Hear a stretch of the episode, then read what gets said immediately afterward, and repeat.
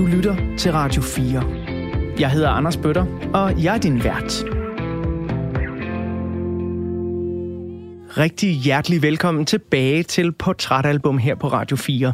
Lige nu, der lytter du til del 2 af ugens udsendelse. Hvis du ikke har hørt del 1 endnu, så smid lige, hvad du har i hænderne. Stop afspilningen af det her afsnit, og så find del 1 i Radio 4's app, eller der, hvor du finder dine andre podcasts. Lige nu, der er ugens portrætalbum gæst, tegneren Line Jensen, og jeg i gang med at lytte til titelnummeret på Trilles 1976 album Hej Søster. Og inden snakken fortsætter, så får du lige de sidste par minutter af det her store og flotte titelnummer. Hun kan da vist alligevel ikke holde på en mand på den gamle arena Dukke op til mange fester med dig selv om halsen Bevise, at du sagtens kan Ja, så gik det kærlighedens år Hvad er det så, vi har lært? Hvad er det nu, vi forstår? Vi bliver stadig bedre til at slikke vores sår. Og dagene mørkner nu. De siger, at vinteren bliver hård i år. Tænk på søsteren, Når vi lænede mod hinanden Var kravle så langt At vi kunne smile igen.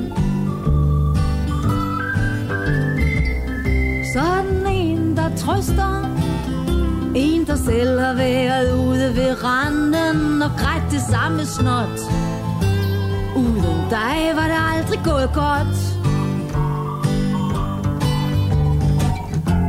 Så gik det kærlighedens år Hvad er det så, vi har lært? Hvad er det nu, vi forstår? Vi bliver stadig bedre til at slikke vores sår. Når dagen er mørkner nu De siger, at vinteren bliver hård i år.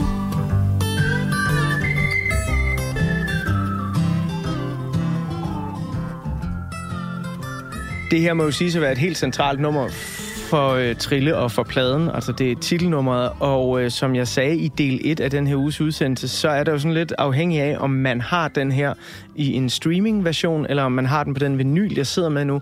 Øh, så er det lidt forskelligt, hvornår det her, som du kalder en programerklæring, kommer.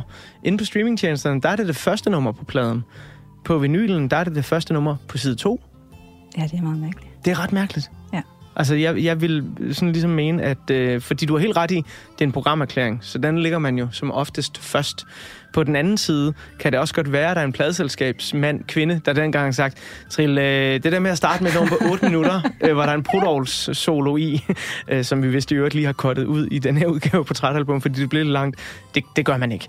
Øh, jeg er fascineret af det her nummer af, af mange forskellige årsager, øh, og det er jo et et nummer, der også betyder noget for pladen, og, og pladen er, at den, du har valgt til at tegne et portræt af dig som menneske og tegner, Line Jensen. Øh, vi sad lige og snakkede om, så gik det kærlighedens år. Hvad er det så, vi har lært? Hvad er det så, vi forstår? Og jeg øh, lærte den her plade at kende for vidderligt to uger siden, da vi begyndte at skrive sammen. Øh, og jeg elsker den. Men jeg er ikke sikker på, at jeg forstår alle referencerne. Men vi talte om det kærlighedens år. Jeg var sådan, åh, er det The Summer of Love? Er det øh, 67, hun snakker om? Eller er det øh, hendes eget ægteskab? Ved du, hvad hun snakker om? Øh, ja, det tror jeg, fordi jeg har jo læst Trilles øh, selvbiografi. Altid har jeg længsel.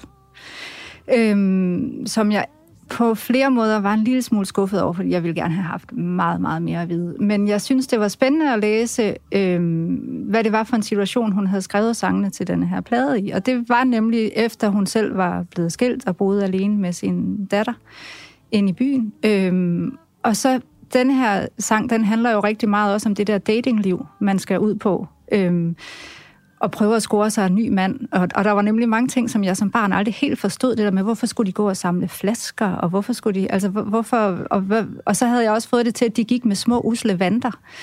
Men det viser sig, at det er med små usle panter. Ja.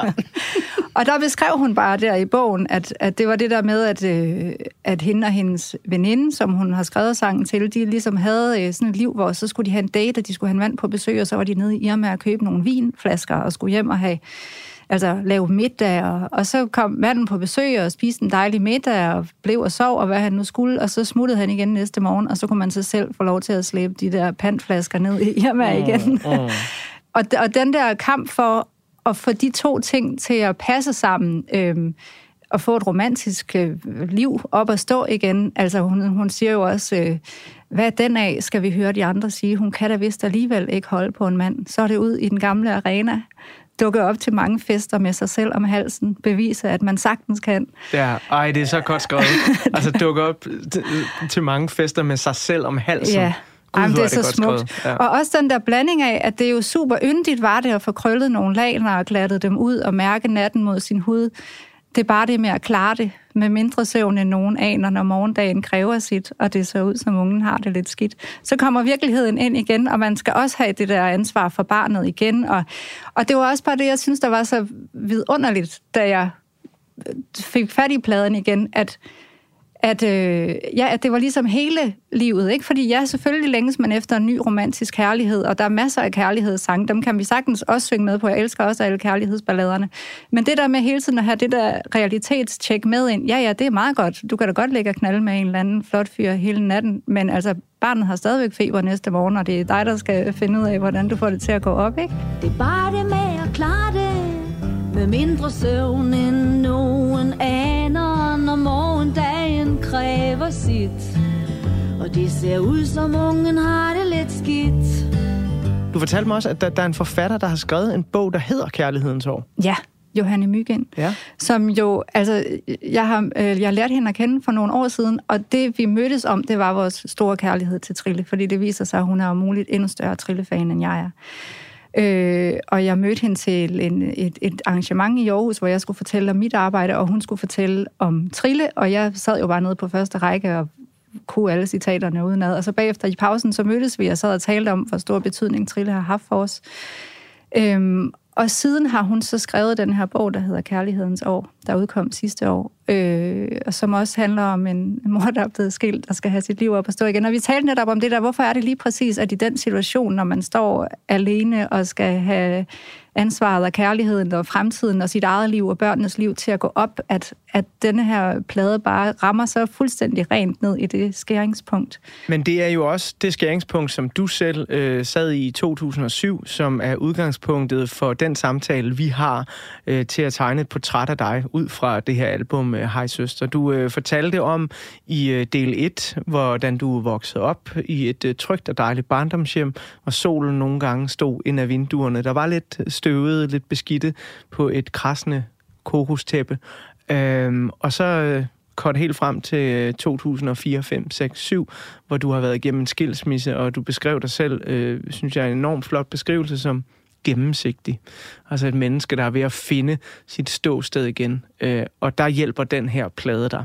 Men vi skal jo også, Line, lære dig lidt at kende anno 2022, hvor du på ingen måde er gennemsigtig, må man sige. Især ikke efter den sommer, vi har haft, hvor du har haft en stor succes på din Instagram, Line Jensen Illo, med dit projekt Postkort fra Sommerlandet. ja, vi bliver stadig bedre til at slikke vores sår. Og dagen er mørkner nu. De siger, at vinteren bliver hård i år. Sådan inden vi dykker lidt mere ned i pladen, øh, så kunne jeg godt tænke mig at øh, lave en lille leg med dig. Øh, fordi jeg ved ikke, da du gik i folkeskole gymnasie, om man havde sådan nogle små vennebøger. Du ved sådan noget, yndlingsfarve, mm. den og den. Jeg er vild med, og så kunne man skrive Henrik eller Pia, eller hvad man kunne. Ikke? Jeg er ret fascineret af sådan nogle vennebøger, især fordi jeg udfyldt mange af dem som barn selv. Og det fede ved dem, det var, at de var jo sådan lidt uforpligtende. Altså det gjorde ikke noget, om du havde den... Altså du kunne godt have forskellige livretter fra måned til måned, hvornår du udfyldte sådan en bog her. Ikke? Øh, og jeg har fundet ud af, øh, jo mere jeg er begyndt at bruge det her i, i portrætalbum-udsendelserne, at øh, voksne mennesker, de tænker sgu alt for meget over tingene. Så det er en lille udfordring i at finde det indre barn frem. Øh, og det er jo ikke fordi, at det, det er nogen hastighedskonkurrence, at du skal svare så hurtigt, som du kan, men svar umiddelbart. Så hvis vi nu prøver at udfylde en lille vennebog øh, for Line Jensen er nu 2022, Mm. så vil jeg spørge dig, hvad er din yndlingsfarve? Ej, okay, det er jo sindssygt svært. Allerede ved første spørgsmål bliver hun voksen. Ej, men lige præcis farver, det kan man jo ikke Nej. gradbøje. Det synes jeg ikke. Alle farver har jo deres berettigelse i verden. Okay, skal jeg skrive regnbue? Jeg skrev regnbue. Det Det, er også- også Pride uge. Det er også Pride, lige præcis. Yes. Yndlingsmad. Jeg elsker næsten alt mad. Og især, hvis det er nogen andre end mig selv, der har lavet det. Andres mad. Ja. Yndlingsfilm eller tv-serie? Jeg var jo rigtig glad for værelse med udsigt. Ja. For at hive en rigtig gammel en op af hatten. Yndlingskæledyr, hvis du selv måtte vælge hvad som helst og plads Ved du og så videre. hvad? Jeg har verdens sødeste kat, der hedder Lis. Og det er det første kæledyr, jeg nogensinde har haft. Og jeg, øh, det har taget røven på mig, hvor stor kærlighed man kan føle til et dyr. Kan, kan kærligheden til katten være sammenlignelig med det, man kan have til børnene nogle gange? Mm, Måske ikke helt, men jeg føler lidt, at det er vores fjerde barn. Altså en blanding af et barn og en psykolog. Ja, okay.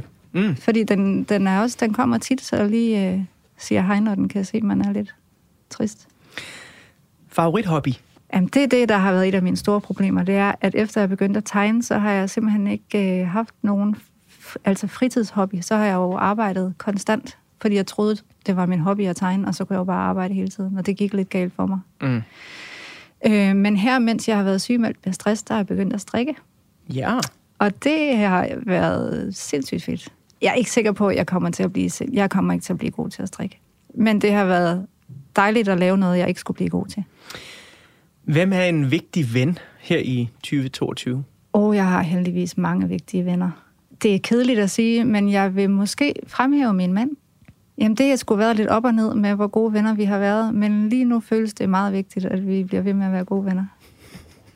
Det er et godt svar. Så det kan jo også være, det svaret på det næste. Ej, det håber jeg. Eller, det ved jeg ikke. Sidste spørgsmål i vennebogen. Hvem er dit største idol? Åh, der er jo mange. Altså, jeg, det her, det, nu bliver du overrasket. Ej, det ved jeg ikke, om du gør. Jeg er kæmpe fan af Tessa. Ja. Kom ind i gamet, sat pigerne fra Vestegn på kortet Tag hele DK med mig nu over, tager prinsesserne slottet Nu er det på tide, fyrene backer over, folk kæfter sig godt ud Klubben koger det sikkert, det kun er på grund af Tesla, der proppet Giver den gas, ja, op med hovedet, nu tager vi Danmark tilbage Hver gang jeg lægger min linje, husker jeg alt, samler tøserne, fucker med hele branchen De falder af, når vi vender op og ned på balancen Jeg synes simpelthen, hun er så fucking sej, altså. Hvad er det, Tessa gør, der gør hende til et idol? Jamen, hun har bare det der... Altså, hun har rigtig meget af det, jeg mangler, som er sådan lidt fuck jer alle sammen attitude. Jeg gør bare det her, jeg er fuldstændig ligeglad, hvad I tænker. Og det der med at tage alt det dårlige, som alle tænker om en og snakker om en og sådan noget, og vende det til noget positivt, og bare sige, jeg er fuldstændig ligeglad. I snakker bag min ryg, mens I er derom, kan I kysse min røv? Altså, jeg er fuldstændig vild med det. Så hende ser jeg meget op til.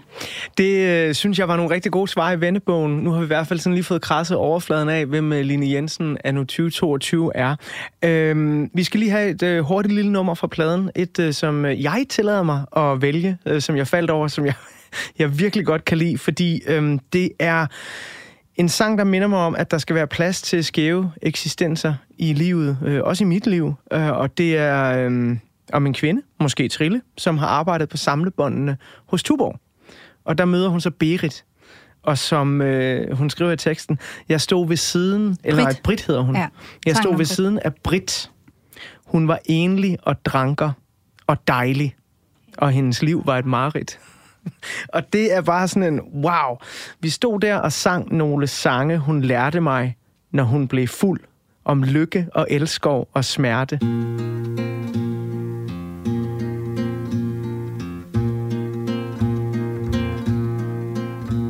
Jeg kan huske båndene, jeg stod ved På Tuborg i 69 Jeg var fuldstændig udkørt og slatten af arbejdets skærende pres Fuldstændig udkørt og slatten Af arbejdets skærende pres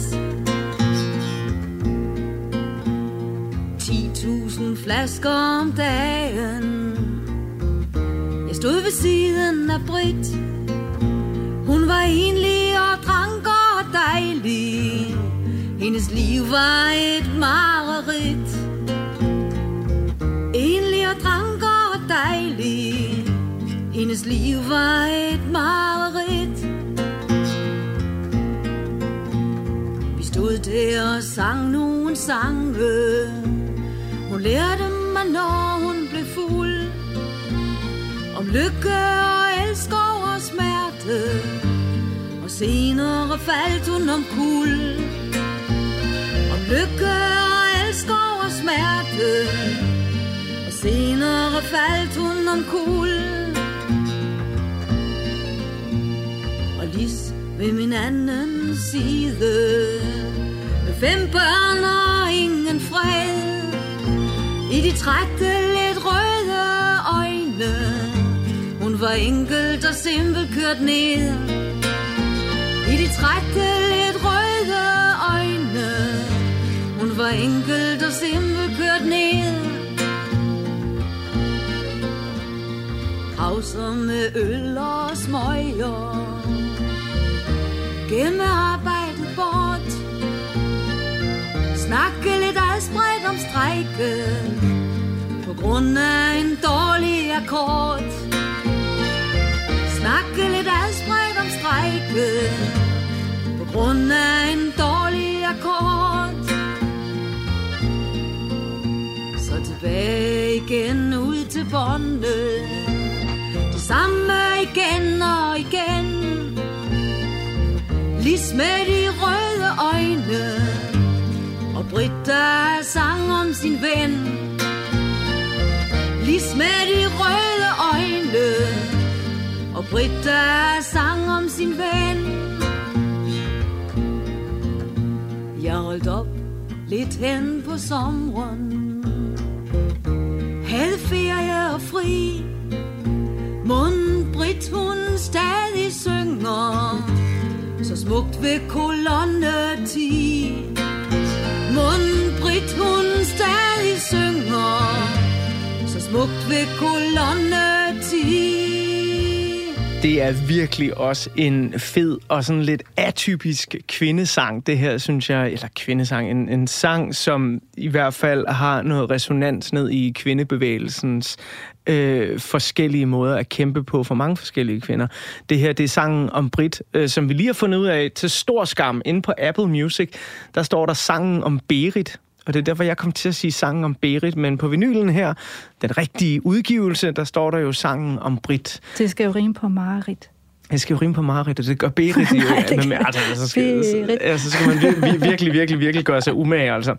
Øhm, Line, vi snakkede om i del 1 af udsendelsen her, hvordan at øh, du har haft øh, stor succes med postkort fra sommerlandet inde på din Instagram, hvor man øh, kan følge dig, og øh, jeg skulle lige til at sige næsten dit daglige liv igennem tegninger, du laver af dig selv, dine børn og øh, din familie.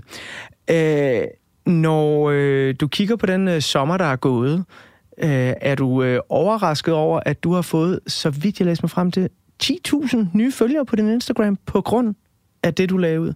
Ja, jeg tror nærmest, jeg kommer op på 15.000 på den uge der. Ja. ja, det blev jeg faktisk virkelig overrasket over. Altså også fordi jeg synes egentlig ikke, altså jeg synes, det var virkelig rørende postkort, folk sendte ind. Jeg synes ikke, det var sindssygt meget anderledes, end det jeg plejer at lave. Øh, jeg har jo også lavet noget lignende før, for eksempel til morsdag eller farsdag, hvor jeg har bedt folk om at skrive mere realistiske morsdag-kort, end netop dem, man ser på sociale medier, som bare er, åh, jeg elsker min mor, hun er den største støtte i mit liv.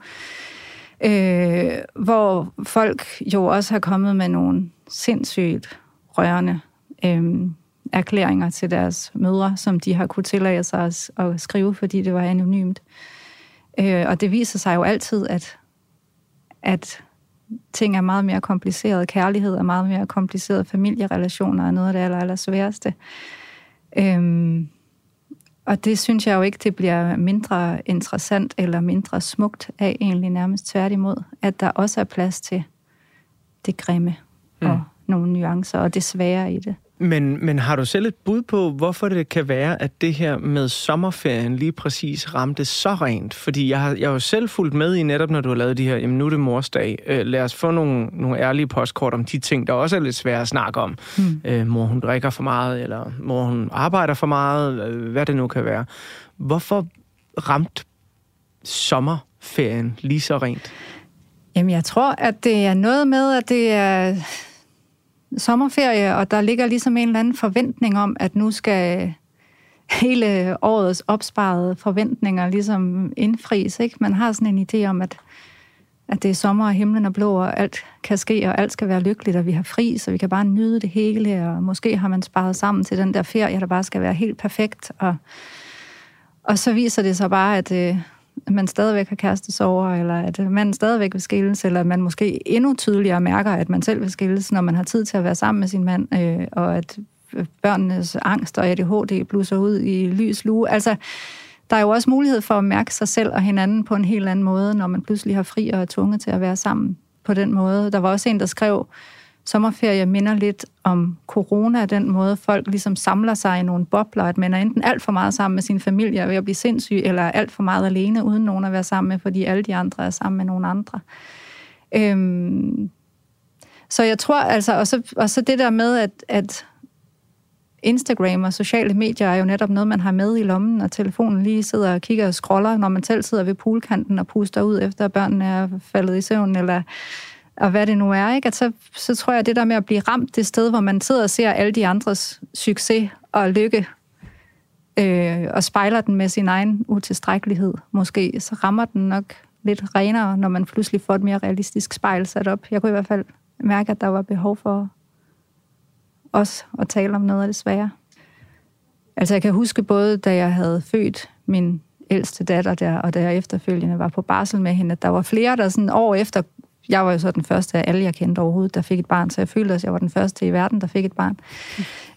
Men da jeg så 5-10 år efter, når dem, jeg kendte, begyndte at få børn, så var der flere af dem, der sagde sådan, ej, du var den eneste, der havde fortalt, hvor ondt det gjorde, for eksempel. Eller, ej, det var så godt, jeg nåede at snakke med dig, fordi alle andre har sagt, at det var fantastisk at være på barsel, og det var det jo ikke. Eller, altså, der kunne jeg sådan mærke, at, øh, at min historie har nok, altså ikke fordi jeg er den eneste, der har haft det på den måde, men jeg har i hvert fald aldrig rigtig haft behov for at lade, som om jeg var noget, jeg ikke var.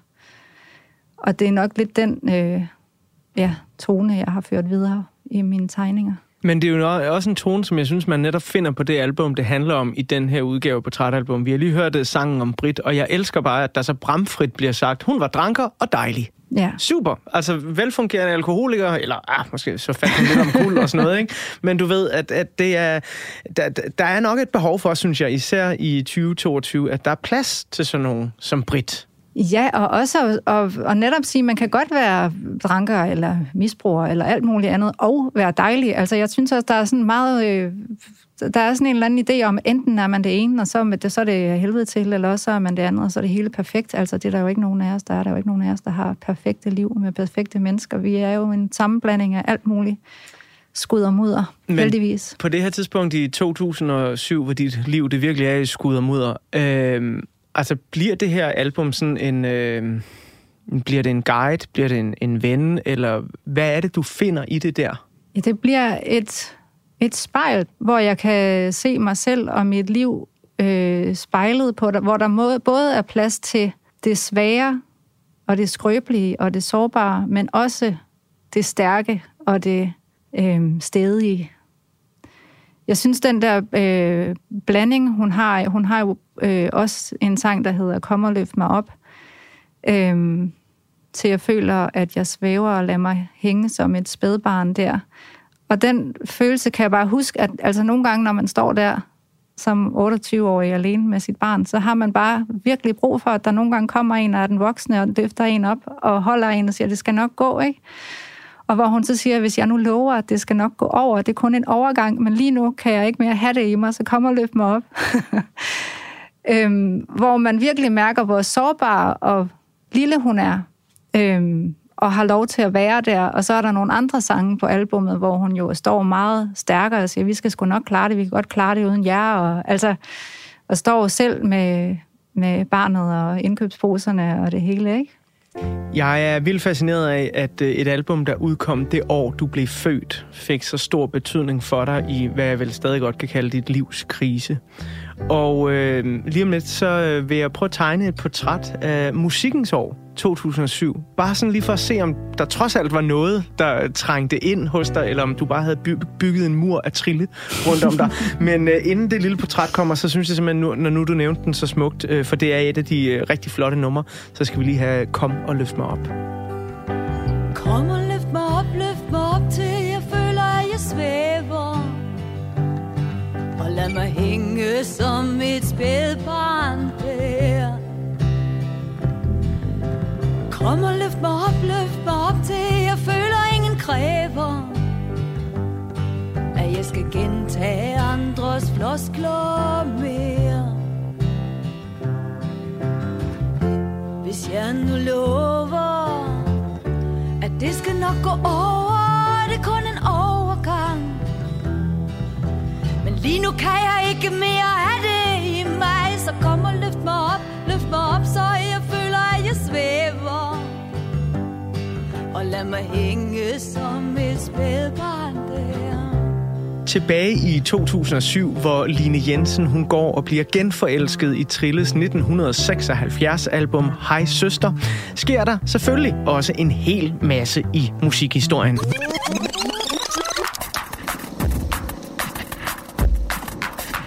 Med en måske lige vel bombastisk overskrift erklærer MTV i slutningen af året, at 2007 er året, hvor musikindustrien for alvor ødelagde sig selv. Set i bagklogskabens lys havde MTV nok ikke helt det lange lys på, da de blandt andet kritiserede bandet Radiohead for at gøre deres nye album In Rainbows gratis tilgængeligt ude på det der farlige internet.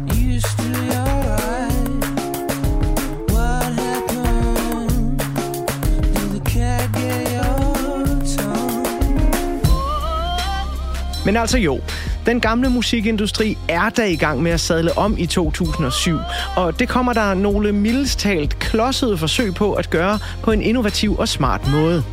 Prince-albummet Planet Earth udgives i samarbejde med de britiske aviser The Mail og Sunday National.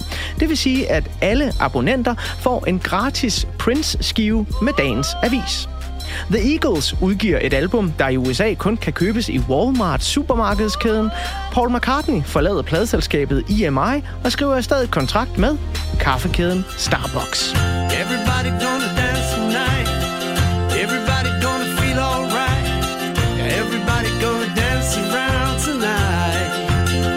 Men der er heldigvis også solide udgivelser fra både førnævnte Radiohead, White Stripes, Kanye West, PJ Harvey, Timbaland, Common og Amy Winehouse, der storhitter med hendes andet album, 2006-mesterværket Back to Black, som i løbet af 2007 giver os singler såsom Tears Dry on Their Own, You Know I'm No Good og titelnummeret Back to Black.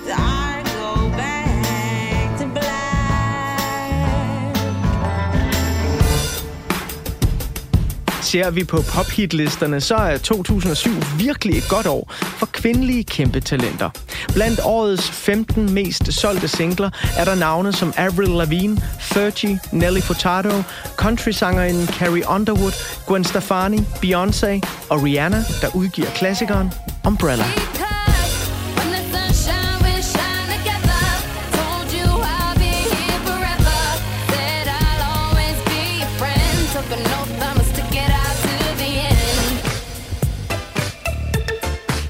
Her hjemme i den lille danske andedam, der er der også nye navne i vælten. Dyné albumdebuterer og vinder et par Danish Music Awards året efter, som blandt andet årets danske gruppe. Resterne af bandet Superheroes, nu kaldet Private, hitter stort med nummeret My Secret Lover. Det gør Alphabet også med deres 10.000 Nights of Thunder. Suspekt udgiver deres tredje album Prima Nocte, og Anne Linnet udgiver hendes 15. studiealbum Aquarium. Men mest signifikant for 2007 er nok den unge rapper Natasha Saad, som udgiver generationsværket I Danmark er jeg født, der især bliver et kæmpe hit efter hendes alt for tidlige og tragiske død i 2008. Jeg savner dig, jeg vil have dig tilbage, ligesom i de gamle dage, hvor en spage var en... Jo, jeg vil have dig tilbage, ligesom i de gamle dage, hvor en fri fugl var fri, og hvor man mente, hvad man sagde. Ej, Danmark! Om nogle af de her musikbegivenheder betød noget som helst for ugens portrætalbumgæst, tegneren Line Jensen. Det får du at vide lige på den anden side af et af de trillenumre, som hun har anbefalet til den her uges udsendelse. Det her er den smukke, men også ret sørgmodige, der hvor lyset findes.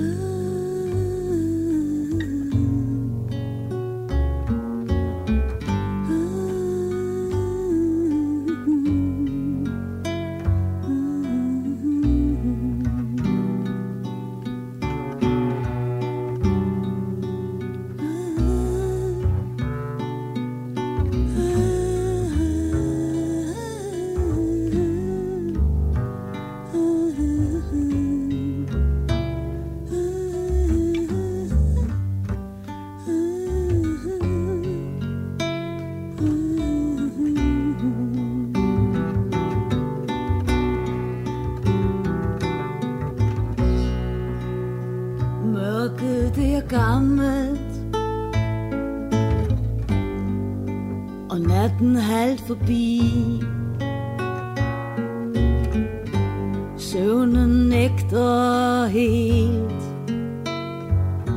At komme til mig.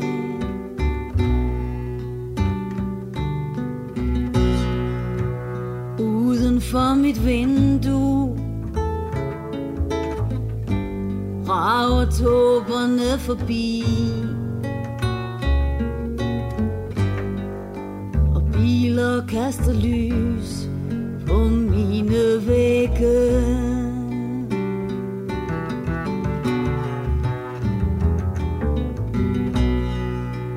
Ventende på søvnen. Ser jeg billeder af mig selv. Fast klemt i en skagt, hvor lyset svinder.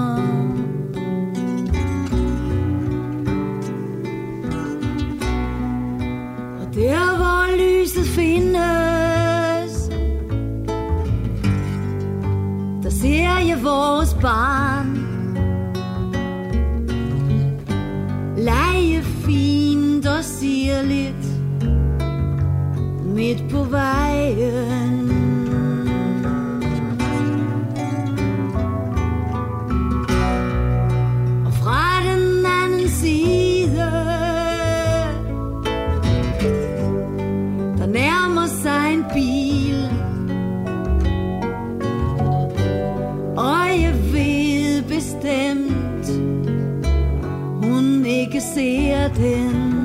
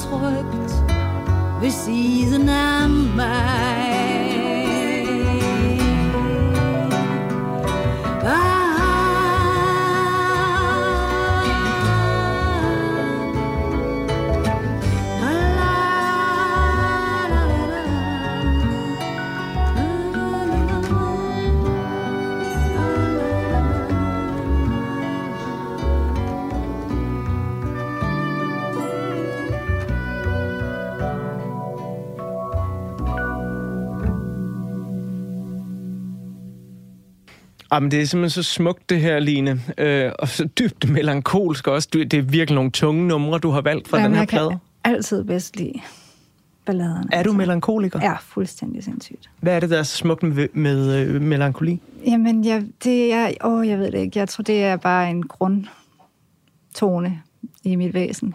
Det er altid at drages mod det, der har været, og det, der kunne have været. Og Så har jeg måske også en fornemmelse af, når jeg nu gav sådan en lille bouillon-terning over musikåret 2007, at du ikke var helt nede med Rihannas Umbrella, øh, eller, eller Radioheads nye udgivelse, eller sådan. Fordi jeg er også sådan lidt... Den, altså, det lille musikportræt var måske øh, det mest af alt malplaceret i den her udsendelse, fordi vi er så dybt nede i trille og en nærmest parallel verden Ja, i forhold til, hvad der ellers sker. Nul af alt det, du siger. Jeg, Nul. Jeg hørte Natasha Ja, okay. Efter, at hun var død. Og meget fordi, at min datter på det tidspunkt var blevet stor nok til at kunne synge med, så var det helt klart noget, vi gik og sang derhjemme. Det Ja. var fed, den plade. Ja, sindssygt fed plade. Sindssygt fed. Øh, og, og for øh, piger og kvinder en vigtig plade, Ja. synes jeg. Ja, ja, for alle en- mennesker synes jeg, det er en vigtig plade. Jeg synes, den, den var virkelig god, men alt det andet, du nævnte, jeg kan godt huske, at det fandtes, men det, jeg har hørt nul af det. Hey Danmark, jeg savner dig, jeg freaking fucking savner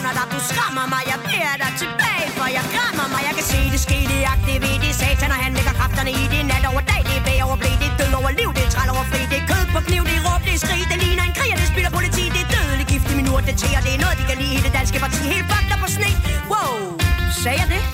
Meget skal man høre, Gud bevare mit humør Så tag lidt luft. Kom til fornuft og prøv at fatte det. At staden den var fin, og de vil aldrig kunne erstatte den. Hele folket blev til grin fra den dag, da de besatte den. Nu er det værre end det vilde vest, det kunne vi have fortalt dem. Så giver de ungdomshuset væk til en fanatisk sæk Med et kors i røven, hvor er det frækt? Så ligger der jo et rødt brev foran mig. Øh, og jeg tænker, hvad kan det være? Fordi jeg ved jo, at øh, du i sin tid skrev et fanbrev til Trille. Ja. Ja. Hvor gammel har du været der? Jamen, det kan jeg jo se her på brevet fra Trille, at det er dateret 17. i 207. Ja, så det er jo Så jeg har skrevet i. det øh, i starten af 7 eller slutningen af 6. Ja, det er lige den periode her. Det var jo meget heldigt. Mhm. Jamen, der skrev jeg nemlig til hende, at, øh, at jeg havde fået den der plade og hørt den hjemme ved mig selv, og at de der sange bare havde åbnet sig op på en helt ny øh, måde for mig, og at jeg brugte dem virkelig meget i mit eget liv, og den måde, jeg skulle indrette mit liv på med mit arbejde og mit barn og mit alt muligt. Og så gik der nogle måneder, før hun svarede, og det skriver hun så, at det er fordi, at hun er kommet hjem fra en tur til Argentina. Så hun kan se, at det var længe siden, jeg havde skrevet det, men nu skulle hun nok svare. Øhm, og så, altså, det er jo, du kan se her, det er halvanden side maskinskrevet svar tilbage. Ikke? Ja, endda i, i en meget lille font. Ja. Det, det er meget øh, lille skrift, så, så hun har da godt nok øh, skrevet meget tilbage til dig. Er det ikke sødt? Det er virkelig sødt. Og, og det her, skal vi jo sige, altså det er jo på et tidspunkt, hvor du på ingen måde er offentlig kendt. Nej, nej, det er jeg absolut ikke. Du er i store godsøjne bare en fan. Jeg er bare en fan. Og så det, der jo sker et års tid efter, eller sådan noget det her, det er, at hele hendes katalog blev udgivet som boxset. Ja. Og hun begynder på den foredragsturné, som du også nævnte, hvor hun tog ud og fortalte om sine ting, og hun skrev sin biografi. Men det her, det var ligesom inden det. Det var året inden det. Og det skriver hun nemlig her, hvis jeg lige må have lov til at læse Det lidt må du højt. meget gerne. Så skriver hun, hold da op, hvor blev jeg rørt over dit brev. Det var lige før det trak vand. Jeg kan godt fortælle dig, at det er en dyb, dyb glæde at modtage nogle udsagn som dine. En stor gave. Flere af mine venner og bekendte har fortalt mig om en ny generation af kvinder, som har taget de gamle sange til sig. Og så kan man vel næsten ikke ønske sig mere. Selvfølgelig er der ting, der kan rykkes ved. Alt det, man kan foretage sig lovgivningsmæssigt, når det handler om at give mænd og kvinder samme muligheder. Men tilbage bliver jo denne rest af forskellighed, som jeg ikke tror nogensinde ændrer sig. Det forbliver et evigt mysterium, at vi ikke helt kan trænge ind i hinandens måde at se verden og relationer på. Til syvende og sidst ligger der selvfølgelig også en vis tiltrækningskraft i det, ikke? Ej, hvor er det genialt. Nej, hvor er det dejligt. Hvor er det et skønt svar, du har fået Ja. fra Trille, og hvor er jeg også glad for at høre jo, øh, at, at hun i den grad er opmærksom på, at der er en ny generation af, af kvinder, øh, som har taget øh, hendes sange op, og det må jo så især også relatere sig øh, til Hej Søster-pladen, tænker jeg. Det, det, det, er virkelig, øh, det er virkelig smukt. Tak fordi du tog det med, øh, Line. Det, jeg er sådan helt nervøs over, at det ligger så tæt på kaffen og sådan noget. Kan, kan vi lægge det over et andet sted? Jeg passer meget godt på det. Jeg, jeg, jeg er mit meget bange for, at der, der kommer pletter på det. Altså simpelthen et brev fra, fra Trille hende selv.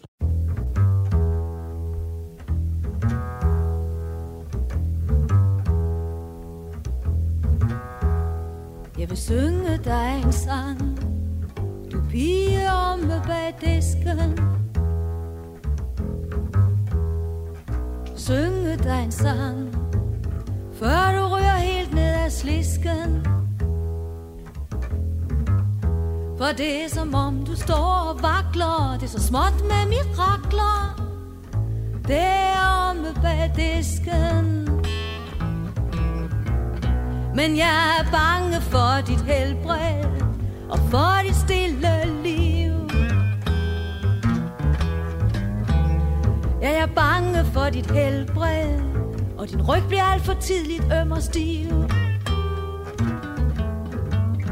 Du henter varerne ude på gaden. De skal jo stå og pynte facaden. Men for dig der er det noget så skide koldt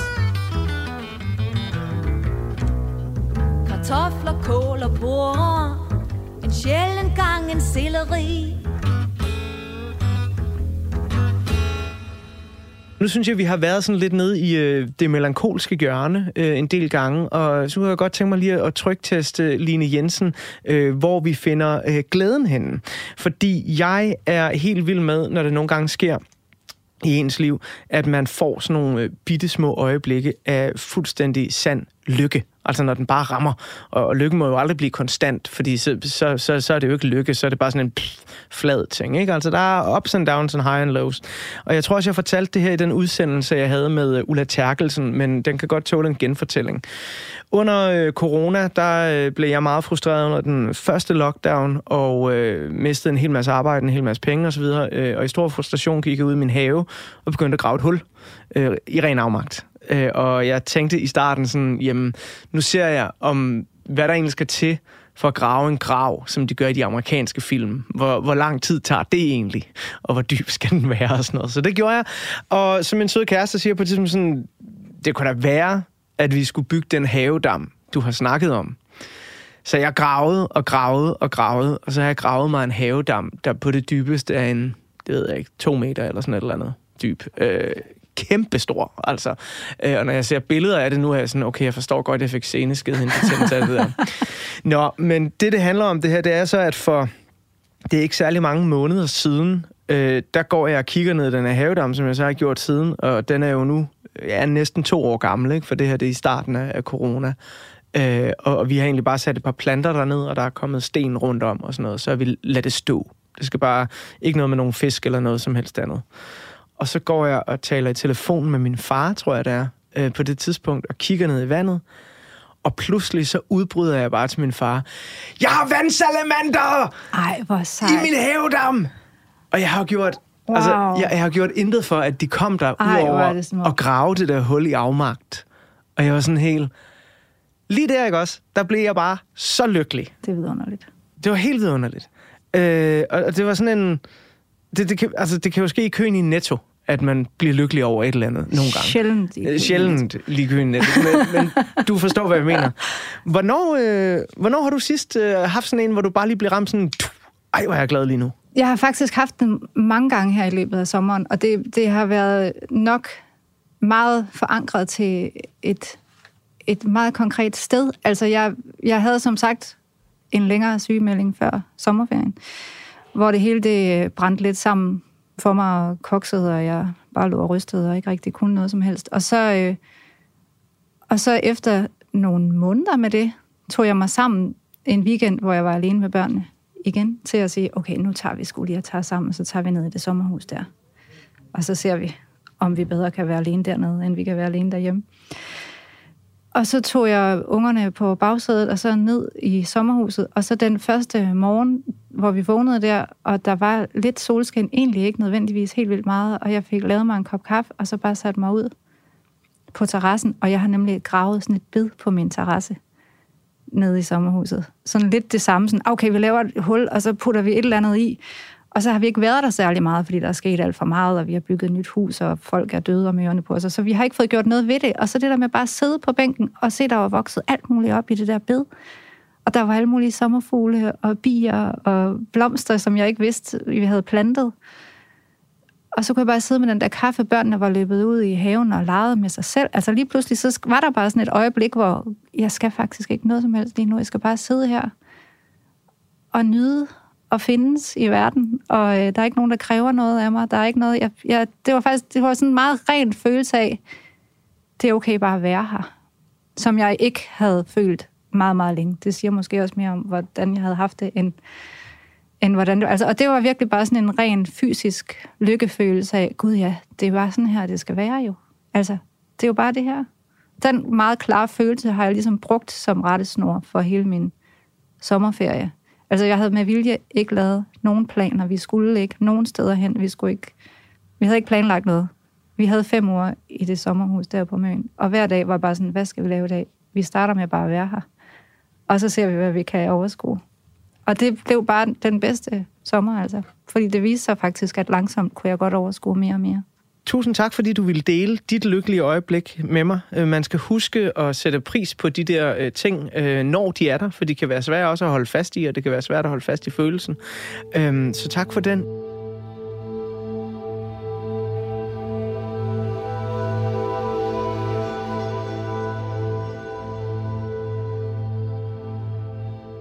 Jeg skal nu faktisk til at bladre op på den sidste side af portrætalbummet allerede.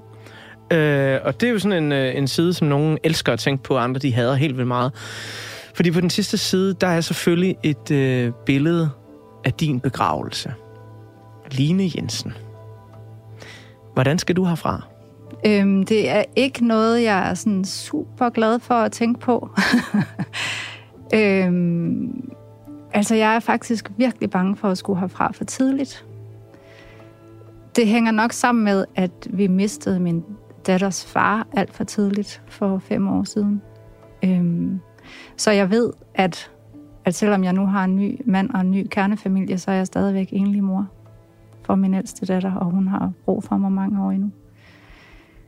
Øhm, de små selvfølgelig også, men de har trods alt mere at falde tilbage på.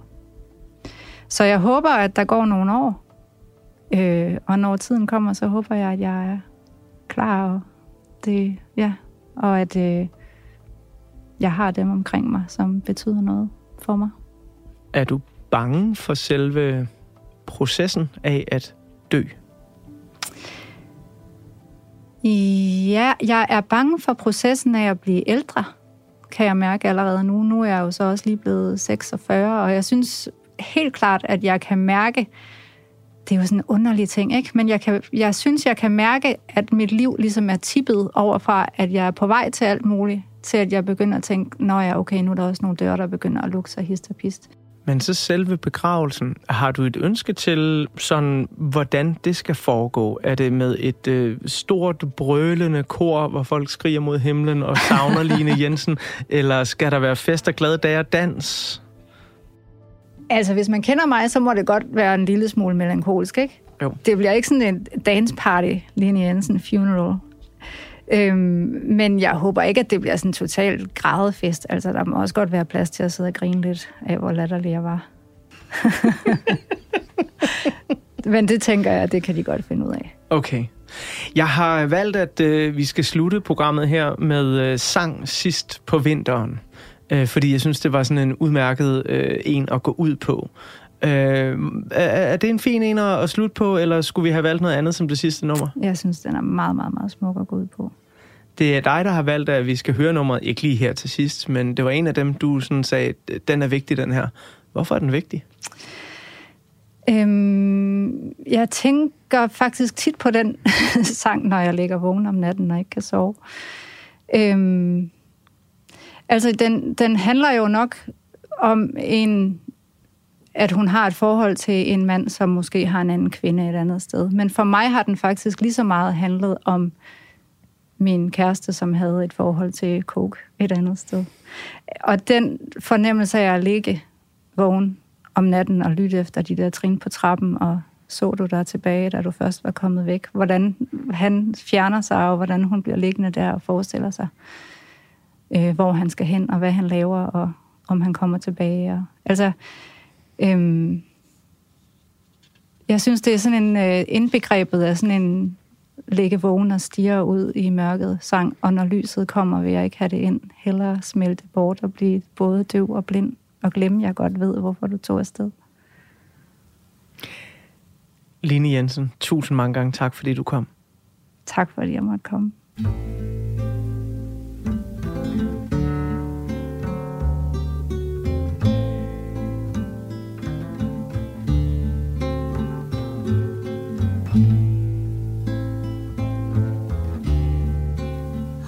Se du set af månerne Er lyset nu for tiden.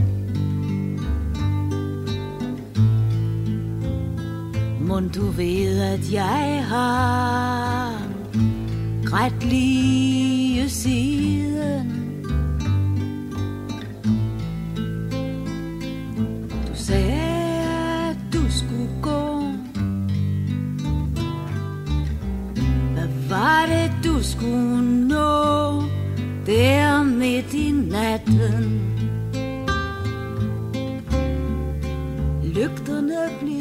Slukket nu om lidt før det bliver morgen. Ved du godt, at søvnen kun kan gemme lidt på sorgen?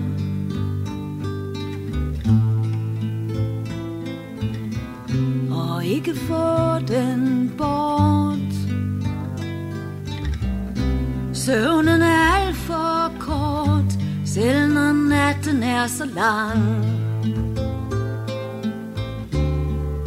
Og døren fik du lukket med et lille nænsomt smæk. Så du dig tilbage da du først var kommet væk.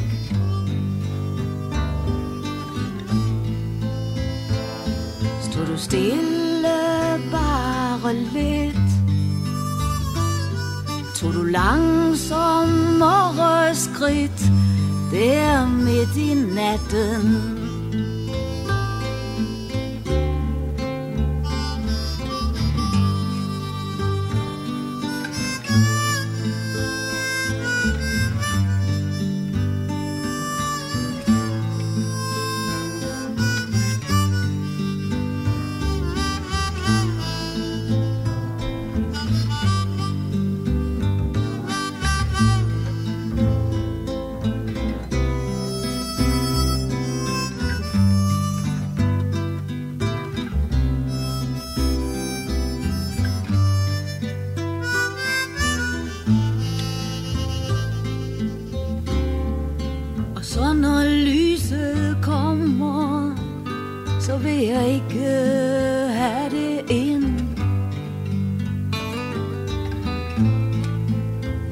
Heller skrumpe bort og blive næsten døv og blind.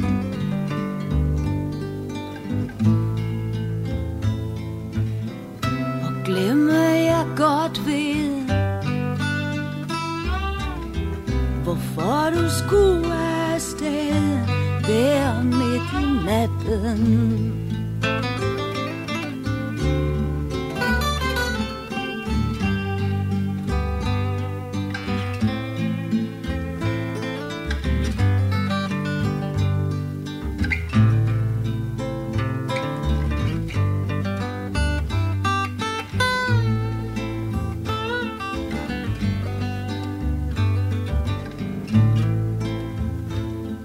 Portrætalbumets sidste side, der står der som altid, at portrætalbum er produceret af Tiny Media for Radio 4. Mit navn er Anders Bøtter, og sammen med lyddesigner Emil Germod vil jeg gerne sige mange gange tak, fordi du lyttede med. Der er flere portrætter fra programmet her, hver fredag kl. 17-19 på Radio 4, eller i Radio 4's app, som du kan hente i App Store eller hos Google Play.